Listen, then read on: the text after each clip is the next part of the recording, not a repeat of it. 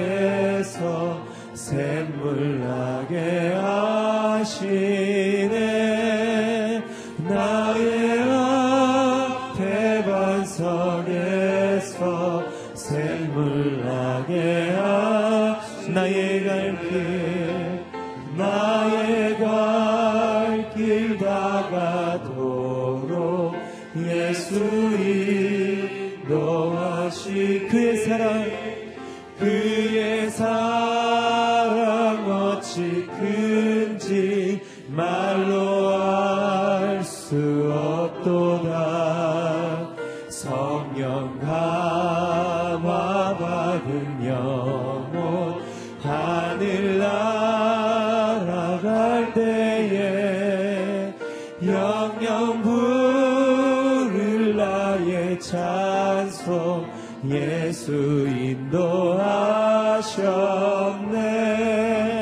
영영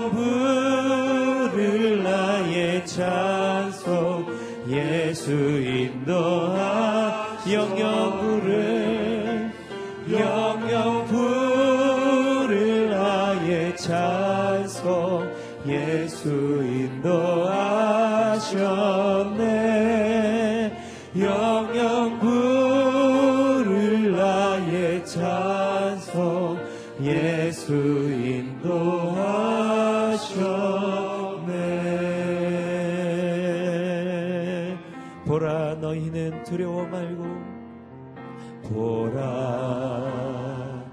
너희는 두려워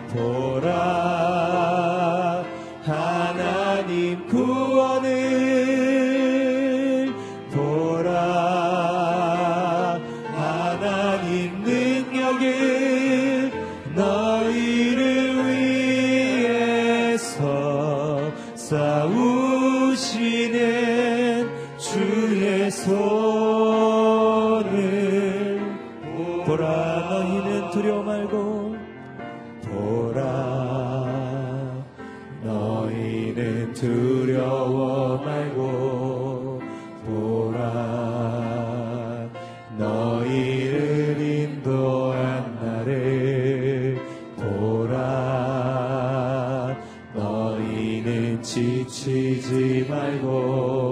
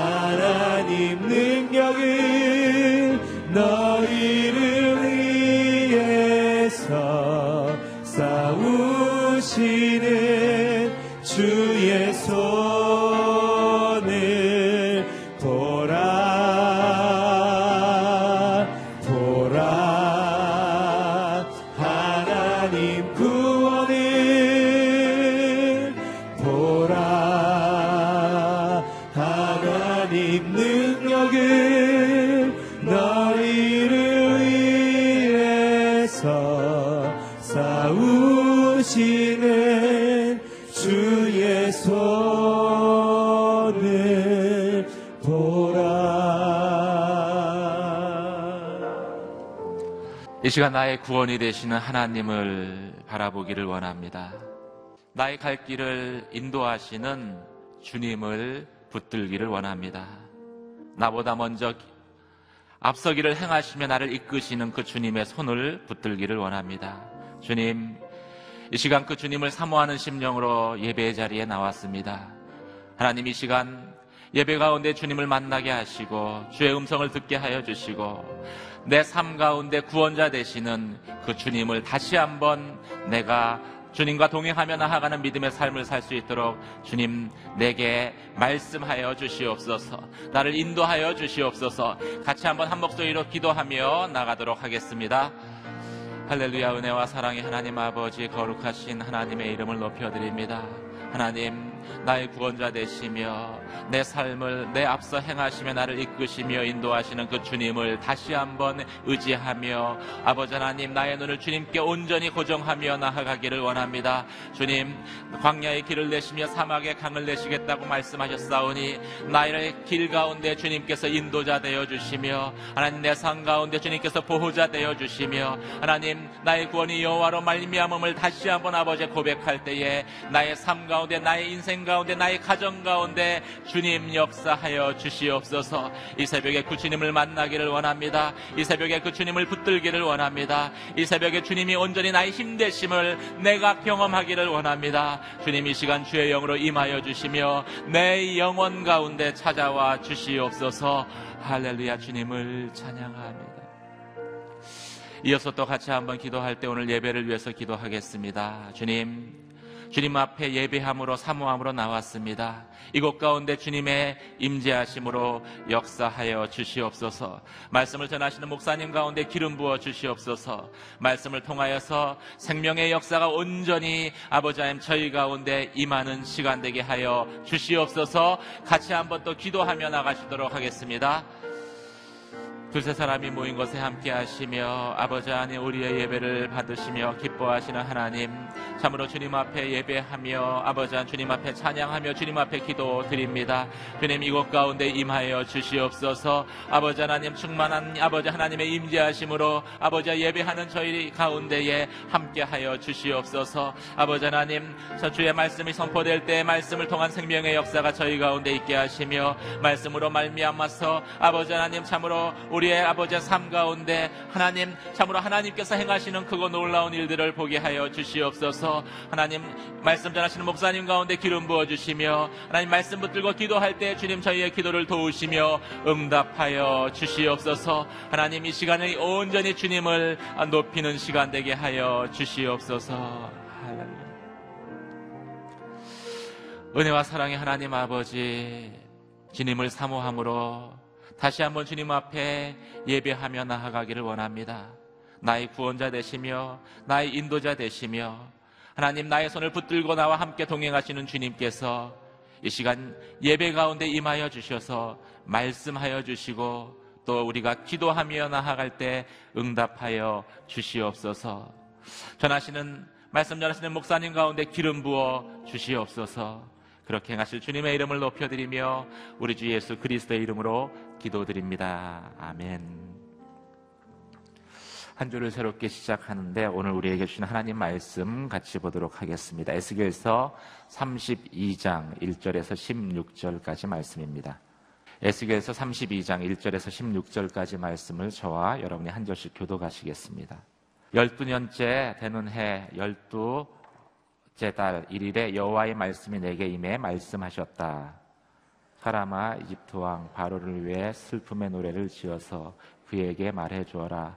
너는 민족들 가운데 젊은 사자 같고 너는 바다에 있는 괴물 같다. 너는 내 강물에서 튀어나와 내 발로 물을 휘저으며 그들의 강들을 짓밟는다. 나주 여호와가 이렇게 말한다. 그러므로 내가 많은 백성의 무리와 함께 내 그물을 내 위에 펼칠 것이니 그들이 내 그물로 너를 끌어올릴 것이다. 내가 너를 땅에 버릴 것이고 들판 위에 내 던져지게 할 것이다. 공중의 새들로 하여금 모두 내 위에 둥지를 틀게 할 것이고 온 땅의 짐- 짐승들이 너로 인해 배를 채우게 할 것이다. 내가 내 육체를 여러 산 위에 흙고 내 시체로 골짜기들을 채울 것이다. 또 내가 내 흐르는 피를 땅이 마시게 하고 여러 산에까지 흐르게 할 것이니 강바닥이 내 피도 가득할 것이다. 내가 내 빛을 끌 때 하늘을 덮어 별들을 어둡게 할 것이다. 내가 구름으로 해를 가릴, 가릴 것이니 다른 그의 빛을 내지 못할 것이다. 하늘의 모든 밝은 빛을 내가 내 위에서 어둡게 하고 내 땅에 어둠을 보낼 것이다. 주 여호와의 말이다. 내가 내 멸망의 소식을 민족들 사이에 내가 알지 못하는 여러 나라에 들리게 할 때 내가 많은 백성들의 마음을 불안하게 할 것이다. 내가 그들 앞에서 내 칼을 휘두를 때 내가 많은 백성들로 하여금 너로 인해 놀라게 하고 그들의 왕들은 너로 인해 두려움에 휩싸일 것이다. 내가 무너지는 날에 그들은 각자 작 목숨을 위해 매 순간 두려움으로 떨 것이다. 나 주 여호와가 이렇게 말한다. 바벨론 왕의 칼이 내게 올 것이다. 민족 가운데 가장 포악한 용사의 칼에 의해서 내가 내 무리를 쓰러지게 할 것이다. 그들은 이집트의 교만을 산산히 부수고 그의 모든 무리들을 전멸시킬 것이다. 내가 큰 물가로부터 모든 짐승을 사라지게 할 것이니 사람의 발이나 짐승의 발굽이 다시는 그 물을 휘젓지 못할 것이다. 그때 내가 내 강물을 맑게 해 그 물줄기가 기름처럼 흐르게 할 것이다. 주 여호와의 말이다. 내가 이집트 땅을 황무지로 만들고 그 땅에 있는 모든 것을 앗아갈 때 또 내가 그 안에 사는 모든 사람을 아, 쓰러뜨릴 때 내가 여호와임을 알게 될 것이다. 같이 읽겠습니다.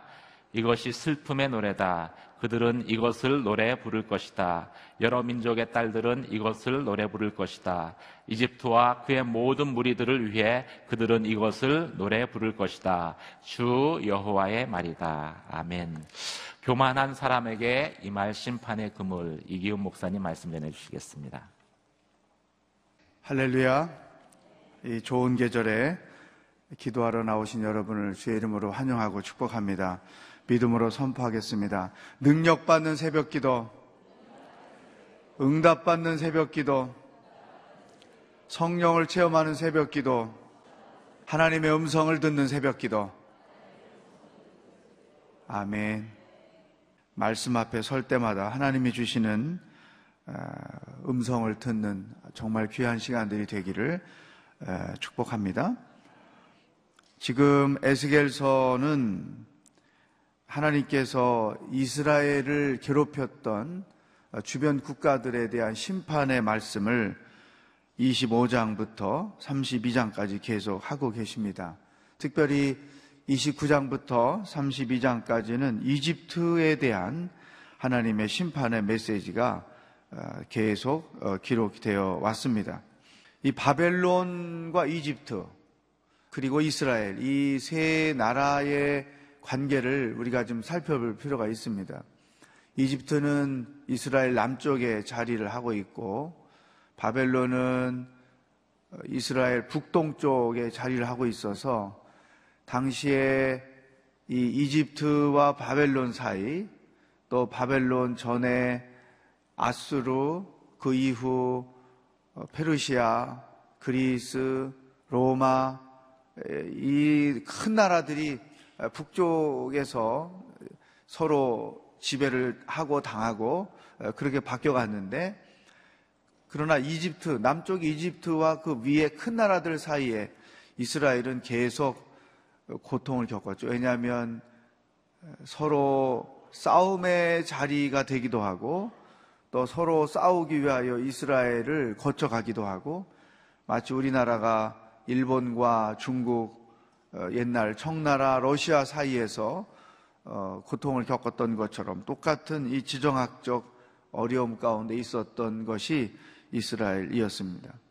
그러니까 위아래 이 큰 나라들의 전쟁 틈바구니에서 이스라엘은 어떻게 처신을 해야 하는지 그것이 늘 관건이었어요. 북쪽의 강대국에 붙어 있어야 될 것인가?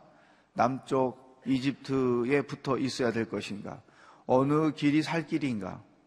하나님은 이스라엘을 살아남게 하기 위하여 어느 쪽에 붙어 있으라고 말씀하셨는가? 그것이 그 이스라엘 역사에 계속되는 고민과 질문이었습니다. 하나님의 뜻이 어느 쪽에 있는 것일까? 왕들이 하나님의 음성을 듣고 하나님이 지명하셨거나 말씀하신 대로 순종을 하면 살아남을 수가 있었고 하나님이 제안을 하나님의 제안을 거부하면 가차히 죽임을 당하거나 고통을 겪어야 됐었고 선택의 기로에 늘 서 있는 것이 이스라엘의 일종의 운명이었던 것이죠. 또 우리 그리스도인의 삶도 똑같은 것입니다. 하나님과 세상 사이에 우리가 살고 있으면서 하나님은 우리들에게 어느 쪽에 서라고 말씀하시는가? 삶의 위기에 직면했을 때 하나님께서 제시해 주시는 그 솔루션이 무엇인가? 내가 생각했던 방법과 하나님이 제시하시는 방법에 어떤 차이가 있었는가? 어쩌면 우리도 인생 여정 가운데 끝없이 하나님이 제시하는 방법과 내가 선택하려는 방법 사이에서 갈등하며 살고 있는 것이죠. 이스라엘이 결국 멸망하게 될 때 보면 하나님이 제시한 길을 택하지 않았어요. 자기들이 원하는 길을 택했고 그 결과 멸망을 당한 거죠. 앞으로 바벨론이 이스라엘을 세 번 침공을 합니다. 1차, 2차, 3차 침공을 하는데 지금 이 말씀은 바벨론이 1차 침공을 한 이후 이제 포로를 많은 사람들이 잡혀갔죠. 거기에 다니엘이라는 인물도 끌려갔단 말이죠. 그 1차 침공이 있은 이후 지금 바벨론과 이집트가 계속 큰 싸움을 벌이고 있는데 어, 하나님은 이집트를 이집트의 이집트 편에 있지 말고 바벨론 편에 있을 것을 원하셨고 그것이 너희들이 살아남을 길이다 했고 이스라엘 왕들은 하나님의 뜻과 반대로 이집트 쪽에 붙어 있었고 그 결과로 인해서 엄청난 심판이 결국 오게 되는 것이죠. 1절 말씀을 한번 보겠습니다. 시작. 12년째 되는 해 12째 달 1일에 여호와의 말씀이 내게 임해 말씀하셨다. 그러니까 이스라엘이 1차 바벨론의 포로가 되고 난 이후 12년 12달째 첫날에 에스겔을 통해서 하나님이 말씀하셨는데 이 본문은 이집트에 대한 하나님의 심판 계획을 설명한 것입니다. 29장, 30장, 31장, 40, 32장 마지막 장이 될 텐데요. 왜 하나님께서 이 이집트를 심판하시는 것일까? 거기 2절, 2절부터 쭉 말씀을 보면 결국은 어, 굉장히 시적인 표현으로 이집트가 어떻게 멸망을 바벨론으로부터 당하게 될 것인가? 뭐 이런 설명이 쭉 나와 있어요. 우리가 이 말씀을 묵상할 때 어, 이거는 이집트에 관련된 일이니까 나하고 무슨 상관이 있을까? 이렇게 생각하기가 쉽죠. 그래서 그냥 제 3자 입장에서 어, 이집트가 이렇게 당하는구나. 이렇게 묵상하고 끝나버리면 아무 의미가 없는 것이죠. 오늘 우리에게 주시는 첫 번째 말씀은 나는 순간순간 선택의 기로에 섰을 때 어느 편에 서는 것인가? 하나님이 제안하시는 일에 서는 것이냐? 내가 판단하고 내가 생각하는 편에 서는 것이냐? 이것을 우리가 큰 그림으로 볼 때 한번 점검해 볼 필요가 있고 두 번째, 왜 하나님께서 이렇게 이집트를 심판하시는가? 11절, 12절에 그 원인이 써 있습니다. 11절, 12절을 함께 읽어보겠어요. 시작. 나 주 여호와가 이렇게 말한다. 바벨론 왕의 칼이 내게 올 것이다. 민족 가운데 가장 포악한 용사들의 칼에 의해서 내가 내 무리를 쓰러지게 할 것이다. 그들은 이집트의 교만을 산산히 부수고 그의 모든 무리들을 전멸시킬 것이다. 아멘. 바벨론을 통해서 이집트가 멸망당하게 될 것에 대한 말씀이죠. 그런데 이렇게 이집트가 멸망을 당하는 원인이 어디에 있느냐? 12절 끝에 이집트의 교만, 여기에다가 줄을 치세요. 이 교만에다가 동그라미를 치세요. 두 번, 세 번 쳐도 됩니다.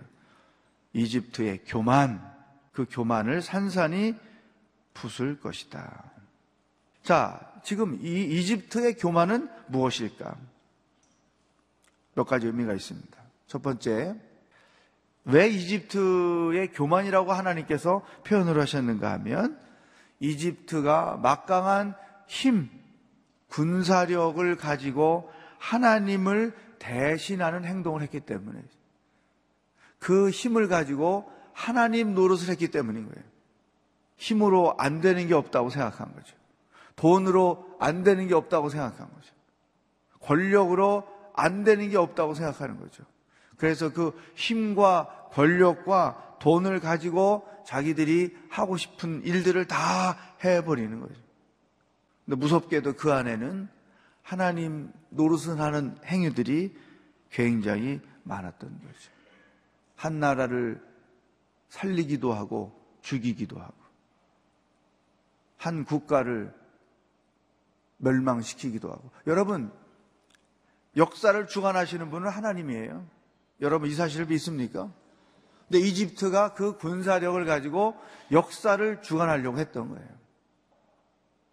너희들의 운명은 우리 손에 달려 있다. 너희 국가의 운명은 우리의 손에 달려 있다. 그러니 항복하라. 이런 식으로 하나님 노릇을 한 거예요. 이게 교만 중에 교만인 거죠. 우리 인생도 내가 내 인생의 주권을 갖고 내가 내 인생의 소유권을 가지고 자기 인생을 자기 것이라 여기고 자기 마음, 마음 대로 행하는 것 그게 이집트와 똑같은 거예요. 부모님들이 자녀들을 양육할 때 하나님께서 그 자녀들에 대한 인생을 계획하시고 그 자녀들의 삶을 주관하시고 인도하시는데 부모님들이 하나님을 대신해서 자녀들의 인생을 주관하는 거죠. 이것도 이집트의 교만과 똑같은 거죠. 사업하는 분들이 그 사업을 하나님의 주권과 소유권을 인정하지 않고 자기가 주인 노릇하는 거예요. 그 교만인 것이. 그러니까 이 이집트의 교만이 우리와 무관하지 않습니다. 내가 하나님 노릇하고 있는 것은 없는가? 내가 하나님 대신해서 그 주권과 소유권을 행사하고 있는 것은 없는가? 이 말씀 앞에 이집트의 교만 앞에 우리들이 서야 하는 것이죠. 또 다른 의미가 있어요. 두 번째 이 이집트의 교만을 통해서 우리에게 주시는 말씀은 그 힘을 자기들이 가지고 있는 권력을 악하게 사용하는 거예요.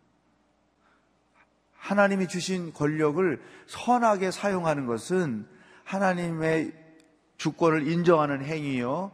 그것을 통해서 하나님께 영광을 돌리는 행위인 것이죠. 그러나 그 힘을 가지고 권력을 가지고 돈을 가지고 악하게 사용하면 그것은 교만 중에 교만인 것입니다. 한국에서 이런 표현들이 굉장히 보편화되어 있어요. 갑질을 한다. 갑과 을의 관계로 어, 설명을 설정을 하고 갑질을 한다. 이것은 힘을 악하게 사용할 때 갑질을 하는 것이죠. 집 주인이 뭐 샵의 오너가 어, 일 열심히 일하고 있는 젊은이들에게 정당한 시급을 안 준다. 열정페이라는 이름으로 고통을 당한다. 이건 갑질하는 거죠. 자기 오너라는 권력을 가지고 갑질을 하는 것이죠. 시드니에서 사역할 때 유학생들이 와서 일하고 정당하게 돈을 받지 못해서 고통을 겪는 그런 일들을 참 많이 들었죠. 언젠가 어느 젊은이한테 전화가 왔어요. 제 전화를 어떻게 알았는지 목사님, 저는 교회를 다니는 사람은 아닙니다. 그런데 목사님 교회 다니는 우리 사장님이 내가 이 일을 벌써 얼마나 오래 했는데 계속 돈을 안 줍니다. 그래서 그 돈을 달라고 이렇게도 해보고 저렇게도 해보고 자기가 할 수 있을 만큼 노력을 다 했는데 끝내 안 줍니다. 그래서 마지막 수단으로 주일날 교회 끝날 때쯤 그 앞에 섰다가 그 사장님한테 내가 요구를 하려고 하는데 시끄러운 일이 벌어질 줄도 모르겠다고. 그래서 목사님께 전화를 드렸다고. 그 제가 뭐라고 그랬는 줄 아세요? 와서 하라고 그랬어요. 와서 하라고. 그리고 돈 받아내라고. 이거 얼마나 악한 일이에요. 그게 갑질이에요. 그게 이집트가 힘을 악하게 사용하는 것과 똑같은 거죠. 내가 어떤 위치에 있든 그게 꼭 오너가 아니라도 내가 처해 있는 그 위치에서 그 힘을 선하게 사용하지 않고 악하게 활용할 경우 그것은 이집트의 교만과 똑같은 것이다. 갑질하지 맙시다. 이 굉장히 중요한 거죠. 세 번째, 하나님께서 징계할 만큼 이집트의 교만이 무엇이었느냐 생각할 때 인간을 무시하는 행위죠. 사람의 목숨을 경시하는 행위를 했다는 거죠. 사람은 하나님이 당신의 형상을 따라 창조한 존재죠. 그래서 가치가 있고 의미가 있는 거죠. 짐승은 하나님 형상을 따라 지은 존재가 아니기 때문에 인간과 다른 거예요. 따라서 그 생명도 하나님의 소유고 그 생명을 주관하는 분도 하나님이고 생명을 주기도 하고 거두시는 분도 오직 하나님인 거죠. 그러니까 인간의 생명을 주장할 수 있는 분은 하나님 한 분밖에 없는 거예요. 근데 그 권력을 가지고 칼을 가지고 총을 가지고 인간의 목숨을 함부로 하는 것이죠. 인간의 존재로서의 그 가치를 존엄성을 짓밟아 버리는 거죠. 이게 교만이었죠. 이집트가 그 군사력을 가지고 얼마나 많은 나라와 백성들을 죽였습니까? 이것도 하나님을 대신하는 행위이기도 하고 하나님의 입장에서 볼 때 교만 중에 교만이었던 것이죠. 여러분 요즘에 IS 출현으로 인해서 또 아직도 남아있는 탈레반의 잔재들에 의해서 얼마나 많은 사람들이 죽임을 당하고 있어요. 유럽에서, 터키에서, 이집트에서, 아프가니스탄에서 계속 한 번 터지면 그 목숨을 잃어버리는 사람들이 얼마나 많아요. 저는 분명히 이런 말씀을 묵상할 때 하나님께서 그와 같은 세력들을 심판하실 때가 오리라고 믿습니다. 그 누구도 인간의 생명을 하나님을 대신해서 빼앗을 수 없는 거죠. 그것은 엄청난 교만 중에 교만이다. 그럼 우리는 살인을 안 하고 사는데 이 말씀은 우리와 상관이 없는 걸까? 아니죠. 예수님은 살인의 범위를 그 동기로부터 시작해서 말씀하셨죠. 사람을 미워하는 것, 살인하는 거다. 사람을 향하여 욕하는 것, 살인하는 거다.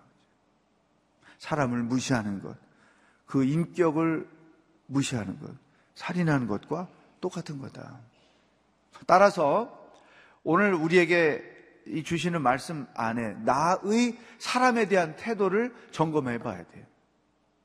내가 대면하는 사람들, 그게 직장에서든, 가정에서든, 교회에서든, 사회 어떤 모임에서든, 기본적으로 사람에 대한 나의 태도가 어떠냐, 이거에 따라 교만할 수 있고 겸손할 수 있는 거죠.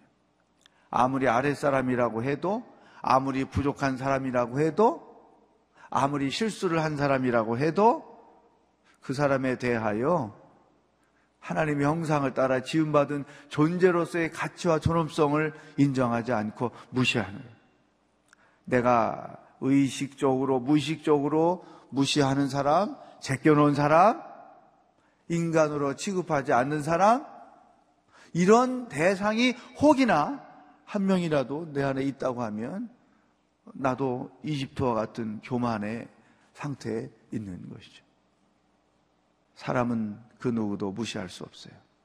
하나님만이 어떤 태도를 취하실 수 있지만 우리는 그럴 수가 없다. 혹이나 나도 모르는 사이에 그와 같은 교만에 빠졌다면 오늘 그 문제를 다 해결해야 돼요. 왜냐하면 교만의 결과는 항상 멸망이기 때문에. 하나님과 나와의 관계에서도 교만은 항상 멸망이요. 사람과 사람과의 관계에서도 항상 교만은 멸망이요. 나 개인적인 상태에서도 교만은 항상 그 결과는 멸망이죠. 국가도 교만하면 반드시 멸망이 찾아오죠. 교회도 교만하면 반드시 멸망이 찾아올 때가 있다. 성경에 보면 이 교만에 대한 경고의 메시지가 얼마나 많습니까? 하나님이 겸손한 사람들에게는 은혜를 베풀어 주시고 교만한 자는 물리치신다. 교만은 패망의 선봉이요 넘어짐의 앞잡이다. 여러분 인생 여기까지 살아오면서 교만하다가 이런 말씀이 내 삶에 이루어진 경험들이 한두 번씩은 대개 다 있을 거예요. 특히 자기 개인의 입장에서 볼 때 그 이 자만하다는 거예요. 교만과 같은 비슷한 과 교만, 자만. 어, 이 자만하는 것은 내가 그 가지고 있는 것, 내가 이룬 것, 이와 같은 것들 안에서 하나님을 의지하거나 또 어떤 삶에 대해서 사람에 대해서 겸손한 태도를 잊어버리는 상태. 나는 형통하니까 원하는 것을 다 가졌으니까 내가 힘에 힘이 내, 이만큼 있으니까 돈이 이만큼 내게는 있으니까 이제 그 상태에서 그것이 전부인 줄 알고 그 안에서 만족하며 살려고 하는 태도 이게 자만인 거죠. 여러분 내가 있든 없든 돈이 많든 적든 내가 권력을 가졌든 안 가졌든 내가 행복하든 행복하지 않든 내가 원하는 것을 소유했든 하지 못했든 어떤 위치에 있든 기본적으로 내가 가져야 될 터는 태도는 겸손한 거죠. 이 겸손은 어디에서 옵니까? 하나님의 은혜에서 오는 거죠. 은혜의 마음, 그 은혜를 통해서 갖게 되는 겸손함. 늘 하나님이 주신 것입니다. 하나님이 하신 일입니다. 한번 하나님이 가져가시면 다 끝납니다. 이와 같은 은혜와 겸손의 태도를 가지고 교만과 자만에 빠지지 않고 사는 것, 이게 굉장히 중요한 거죠. 선줄로 생각하는 자는 넘어질까 조심하라. 그런 말씀을 하는 것처럼. 오늘 주신 말씀, 사실은 이집트의 교만을 낮추시는 일이지만 우리의 삶과 깊은 관련이 있는 것이죠. 사랑하는 여러분, 한번 점검해 보십시다. 내가 하나님을 대신하고 있는 하나님 노릇을 하고 있는 영역들은 없는가? 혹이나 내가 갑질을 하고 있는 부분들은 없는가? 하나님이 당신의 형상을 따라 창조한 인간에 대하여 혹이나 그 존재와 가치와 존엄성을 무시하고 함부로 미워하거나 경멸하는 그러한 행위는 내게 없는가? 은혜로 인식하지 못하고 어, 내가 된 것이 나의 능력으로 된 줄로 알고 교만한 태도를 취하고 있는 것은 점검해야 되죠. 저는 가끔 우리나라를 생각할 때 이러다가 하나님께서 치시면 어떡하나. 그런 염려스러움 때문에 탄식하는 마음으로 기도할 때가, 기도할 때가 있어요. 우리가 배부른 지가 몇 년이나 됐다고. 이만큼 산 게 몇 년이나 됐다고. 이렇게 엄청나게 사채하고 범죄가 기승을 부리고 음식 머리 먹다가 버리는 게 이렇게 많을 수가 있고 이, 이, 이게 이, 여러분 이 큰 국가적으로 생각해 볼 때 이미 이렇게 살다가 망한 나라들이 되게 많습니다. 동남아시아에도 있고요. 이 국가적인 교만. 정말 크리스찬들이라면 위기의식을 가지고 중보기도 할 필요가 있어요. 왜냐하면 지금 이집트라는 한 나라를 하나님이 치시잖아요. 그들의 교만을 꺾으시잖아요. 왜? 역사를 주관하시는 분이니까. 그렇다면 그분이 우리나라도 정말 그 개구리 올챙이 시절을 잊어버리지 잊어버린다고 이 불과 20년, 30년 전에 우리나라가 어떤 나라였는지 이걸 생각해 보면 더 겸손하게 살아가야 되는 거죠. 겸손하게 태도를 취해야 되는 거죠. 이 국가적인 교만함을 하나님은 언젠가 반드시 낮추시기 때문에 그 낮추시는 방법은 전쟁이란 말이에요, 전쟁. 그런 일이 생기면 이거 감당할 수 없는 일이잖아요. 그러니까 우리들이 하나님 앞에 국가적인 회개를 하면서 이 나라를 위해서 하나님의 은혜가 임할 것을 구하면서 안 믿는 사람들은 그렇게 못하죠. 믿는 우리가 그런 위기의식을 가지고 대한민국이 겸손한 나라가 될 수 있도록 은혜를 알고 그 은혜를 베푸는 나라로 자리매김을 잘 할 수 있도록 중보기도 할 필요가 있다는 것이죠. 오늘 하루도 이 말씀을 붙들고 주님 안에서 겸손하게 사는 복된 날이 되기를 주의 이름으로 축복합니다. 오늘 주신 말씀을 가지고 함께 기도하겠습니다. 내가 하나님을 대신하는 행위가 없는지, 또 내가 갑질을 하고 있는 것은 없는지, 또 사람을 무시하는 하나님의 형상을 따라 지음받은 존재들의 가치를 무시하고 있는 것은 없는지, 또 내 개인의 삶에 자만하거나 교만한 태도는 없는지, 하나님 앞에 돌아보면서 늘 하나님의 은혜 안에 머물러 사는 나, 나가 되고 우리 교회가 되고 우리 나라와 민족이 될 수 있도록 다 같이 합심해서 기도하겠습니다. 하나님 아버지 감사합니다. 오늘도 이집트의 교만을 치시는 하나님의 말씀을 통해 우리들 자신을 돌아볼 수 있는 시간이 되게 주셔서 감사합니다. 하나님께서 교만을 반드시 낮추신다는 말씀을 우리가 알고 있고 믿고 있습니다. 하나님 아버지, 혹이나 이집트처럼 우리가 하나님을 대신하고 있는 것은 없는지 돌아봅니다. 내 일에서, 가정에서, 자녀들을 양육하는 상황 안에서, 또 내가 하고 있는 사업 안에서, 하나님 노릇을 하고 있는 어리석은 교만은 없는지 돌아보며 내 인생을 나의 것이라고 내가 함부로 하고 있는 것은 없는지 돌아보며 겸손의 자리를 되찾아 나아갈 수 있도록 하나님 인도하여 주시옵소서. 하나님 내가 높은 사람이라고 힘이 있다고 권력을 갖고 있다고 혹이나 갑질하고 있는 것은 없는지 돌아보기를 원합니다.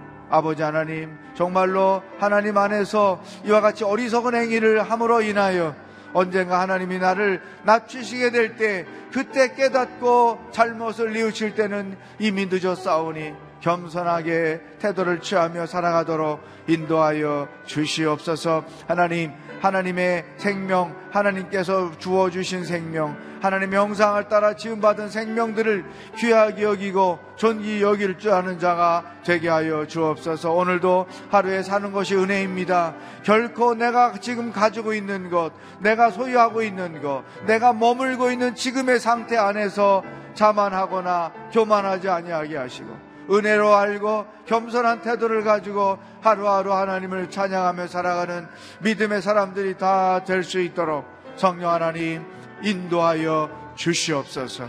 할렐루야. 한 번 더 기도하겠습니다. 이 나라와 이 민족을 위하여 기도하십시다. 교만한 나라가 되지 않게 하시고 사치한 나라가 되지 않게 하시고 하나님의 은혜를 알고 과거에 정말로 못 사는 나라로 있었던 우리의 모습을 잊어버리지 않고 늘 가진 것을 감사하고 그것을 가지고 나누며 섬기며 베풀 줄 아는 나라로 쓰임 받을 수 있도록 또 이 나라와 이 민족 가운데 하나님의 은혜가 흘러가서 절대 교만하여 징계받는 나라가 되지 않도록 이 민족을 위하여 기도하겠습니다. 하나님 아버지 대한민국을 불쌍히 여겨 주시옵소서.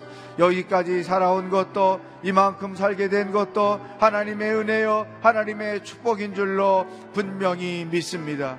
아버지여 가진 것 가지고 자랑하지 말게 하시고 가진 것 가지고 교만하지 말게 하시고 가진 것 가지고 사치하지 말게 하여 주시고 있는 것에 감사하며 만족하며 그것들을 가지고 더 어려운 나라 어려운 백성들을 향하여 나누어 주고 베풀어 주고 섬겨주는 하나님께 쓰임받는 나라로 온전히 세워져 나아갈 수 있도록 인도하여 주시옵소서. 절대로 교만하여 국가적으로 하나님 앞에 징계를 받는 날이 없도록.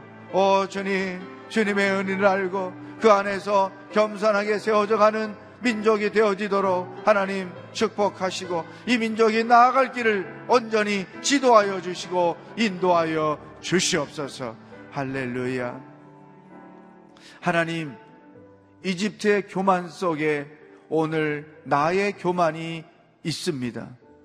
민족의 교만이 있습니다. 불쌍히 여겨 주시옵소서. 하나님의 은혜를 알고 그 은혜 안에 날마다 머물러 겸손하게 살아가는 하나님의 백성들이 다 되게 하여 주시옵소서. 내가 어떤 힘이 있든 어떤 자리에 있든 어떤 권력을 가졌든 어떤 소유를 가졌든 그것으로 인하여 교만 떨다가 하나님의 징계를 받지 않게 하시고 겸손한 태도로 살아가는 백성이 되게 하여 주시옵소서. 역사의 주인이 되시는 예수 그리스도의 은혜와 하나님 아버지의 사랑과 성령의 교통하심이 이집트의 교만을 보고 내 교만을 보면서 하루를 겸손하게 주님의 은혜 아래 머물러 살기로 결단하는 기도하는 모든 백성들 머리 위에 복음을 들고 애쓰며 수고하시는 선교사님들을 위해 교만하지 않고 겸손하게 살아가기를 소망하는 이 나라 이 민족 위에 영원히 함께 하시기를 간절히 축원하옵나이다. 아멘.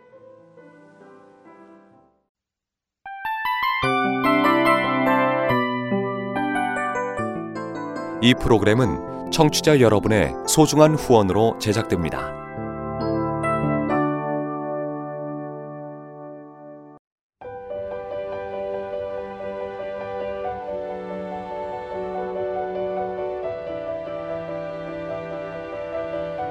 세상에는 수많은 교회들이 있지만 더 깊이 있는 말씀 강해를 찾기 위해 크기로만 교회를 선정하지 않습니다. 보다 좋은 영적 콘텐츠를 더 많이 나누기 위해 방송비를 받지 않습니다. 1년 365일 복음만 전하고 싶어서 우리는 광고를 하지 않습니다. 온누리의 복음을 땅끝까지 CGN TV와 함께 땅끝 성교사가 되주세요